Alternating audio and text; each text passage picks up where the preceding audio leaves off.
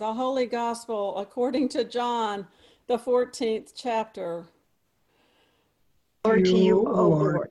If you love me, Jesus said, you will keep my commandments, and I will ask the Father, and he will give you another advocate to be with you forever.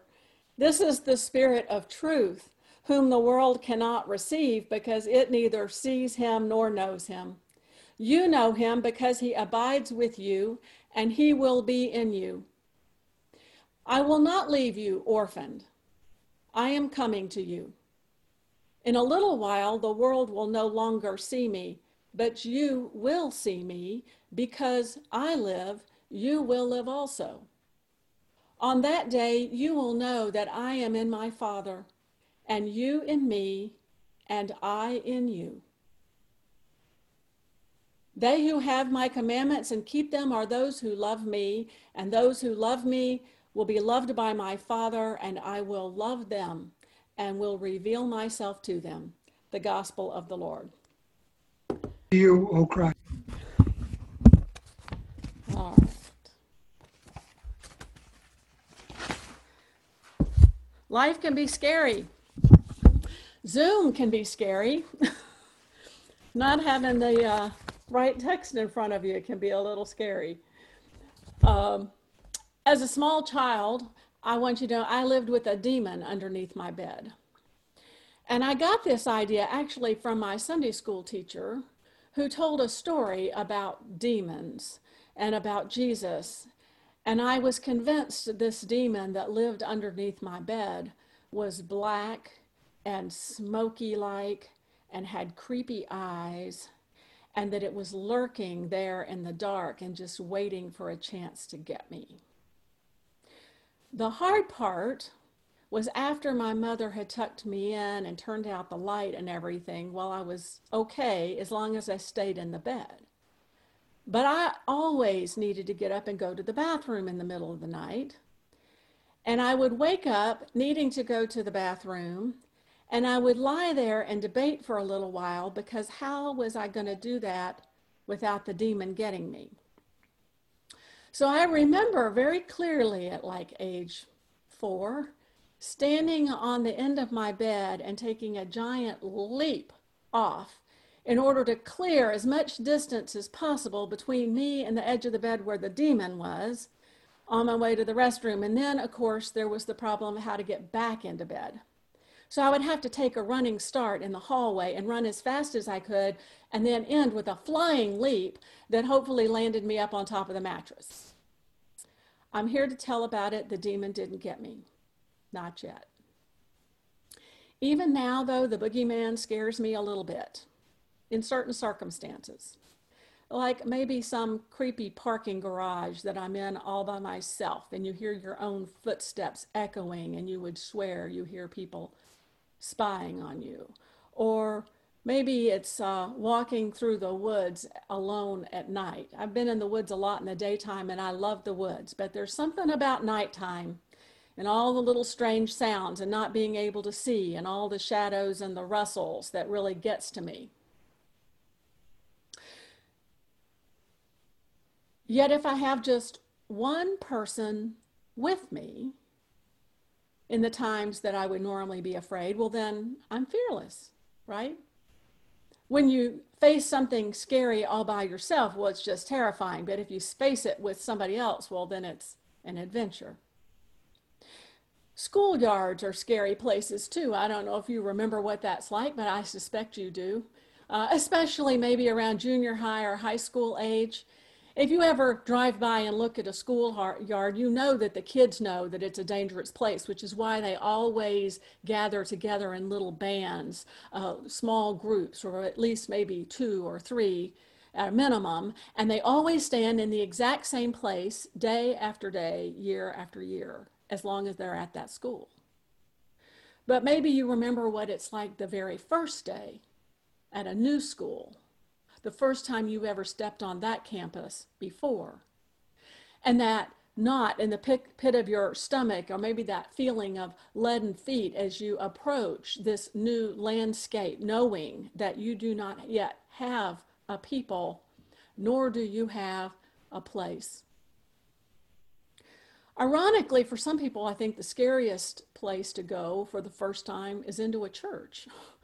People talk to me all the time about how unnerving that is and not knowing anybody and feeling um, that they are somehow odd and conspicuous. It's one thing to hold hands and walk into the lunchroom for the first time. But what about the day we're forced to face some horrible secret from our past? Or maybe the day somebody tells us that we have cancer. Or the day that we're told we're going to have to vacate our home and squeeze ourselves into one room in a nursing facility. Or maybe it's the first day and then every day after the funeral when we will wake up and remember that there is one less person in our house. Or perhaps the day that we learn that our career is being phased out. And someone says, as though it were that easy, you're going to have to reinvent yourself. But then there are even happy occasions that can be a time of loss and maybe a time that's scary, like when the children grow up and move out, or people retire and move on and we don't get to see them at work anymore, or students who graduate and go their separate ways. You know, how do we face that day and all the other days in our lives? If only we had somebody to stand beh- beside us. If only we had someone who could look out for us. If only we had someone who could walk with us through the woods and all the other scary places and maybe distract us and make us laugh. In kindergarten, we held hands. We walked two by two to the cafeteria. In third grade, maybe we went on field trips and they told us we could never leave one another. They even assigned us a buddy, and the buddy had to stay by our side, or we had to, if we were the buddy, had to stay by our buddy's side and not leave and accompany them everywhere. Being a buddy, I learned as a young child is a very serious responsibility, that there's a lot at stake, that maybe somebody else's life could be in our hands, that it's a commissioning, that we are being sent out to advocate for and to protect and to comfort somebody else. Why? Because we're better together. We're smarter together. We're stronger and more fierce and more courageous together. Now, there are a lot of ways to use the buddy system. At church, we've set up a shepherding program. So there's somebody's joining us for the first time, becoming new members. You know, the idea that you have somebody to walk alongside you and invite you to things and make sure you know what's going on and how we do things at LCR.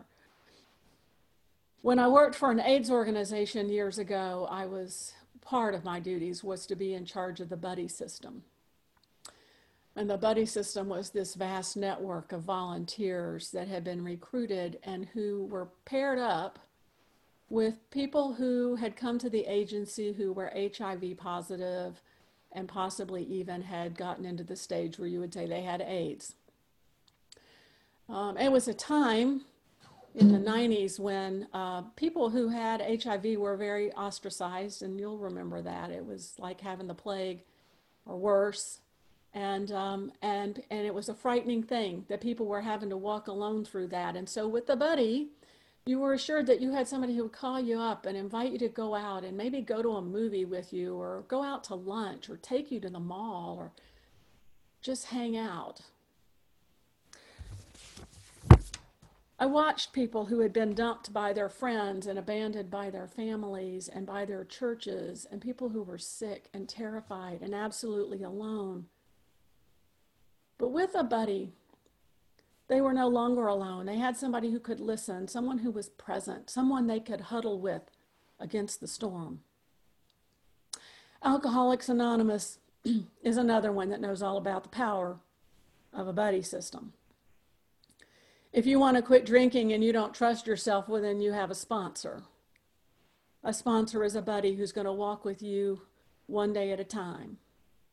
The sponsor is somebody who's going to remind you of all the principles of AA and try to hold you accountable. The buddy, a really good one, is someone who on a Friday night after work, which knowing that that's your vulnerable time, might call you up on Friday afternoon and arrange to spend the evening with you and say, Why? Just because it's not good for you to be alone.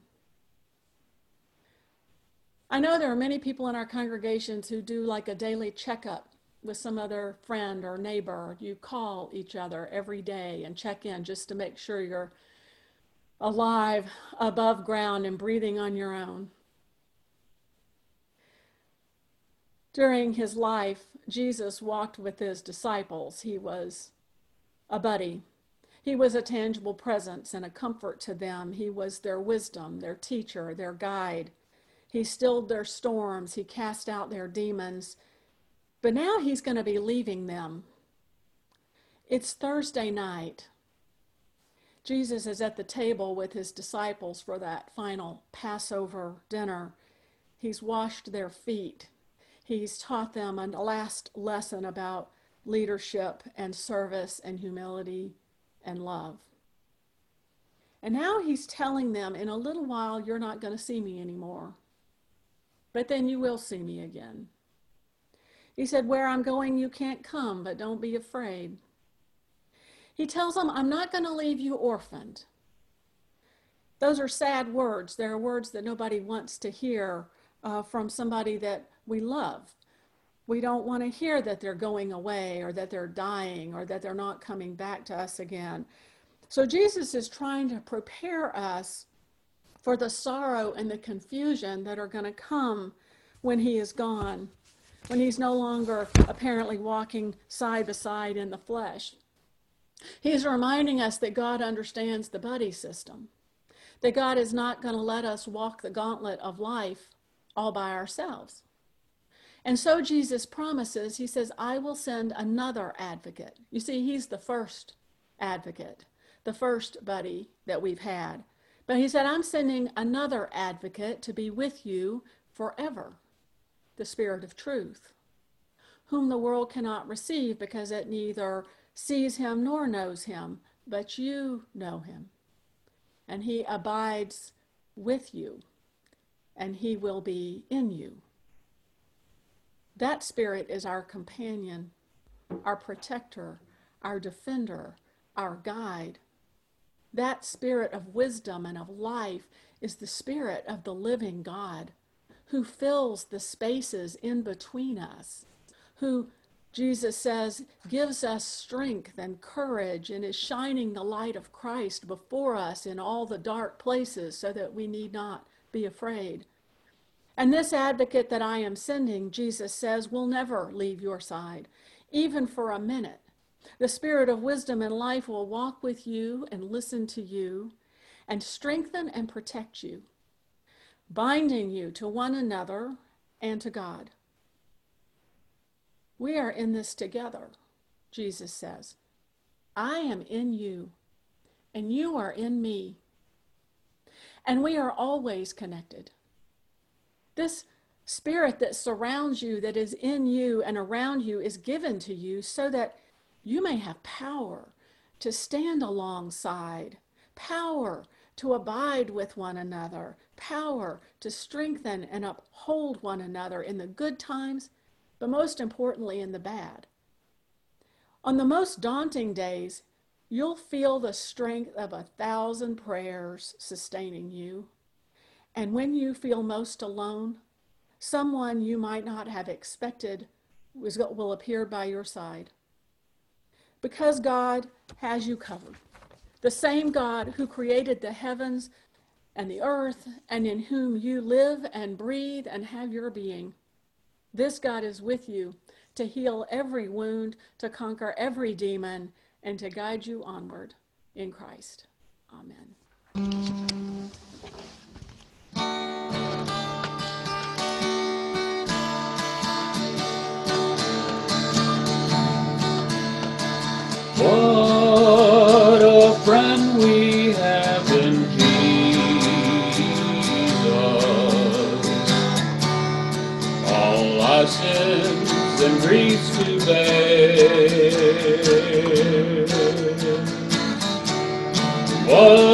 Privilege to carry everything to God in prayer. Oh, what peace we often forfeit.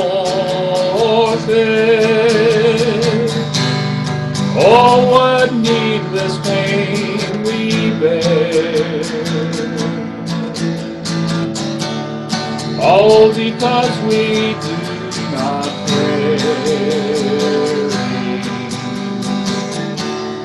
Everything to God in prayer. Have you trials and temptations? Is there trouble anywhere?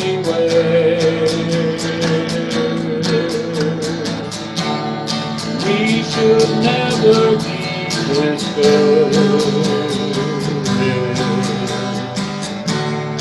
Take it to the Lord in prayer.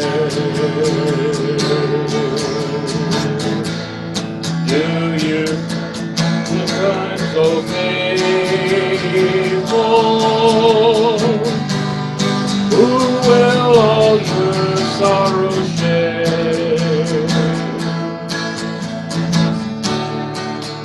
Jesus knows our every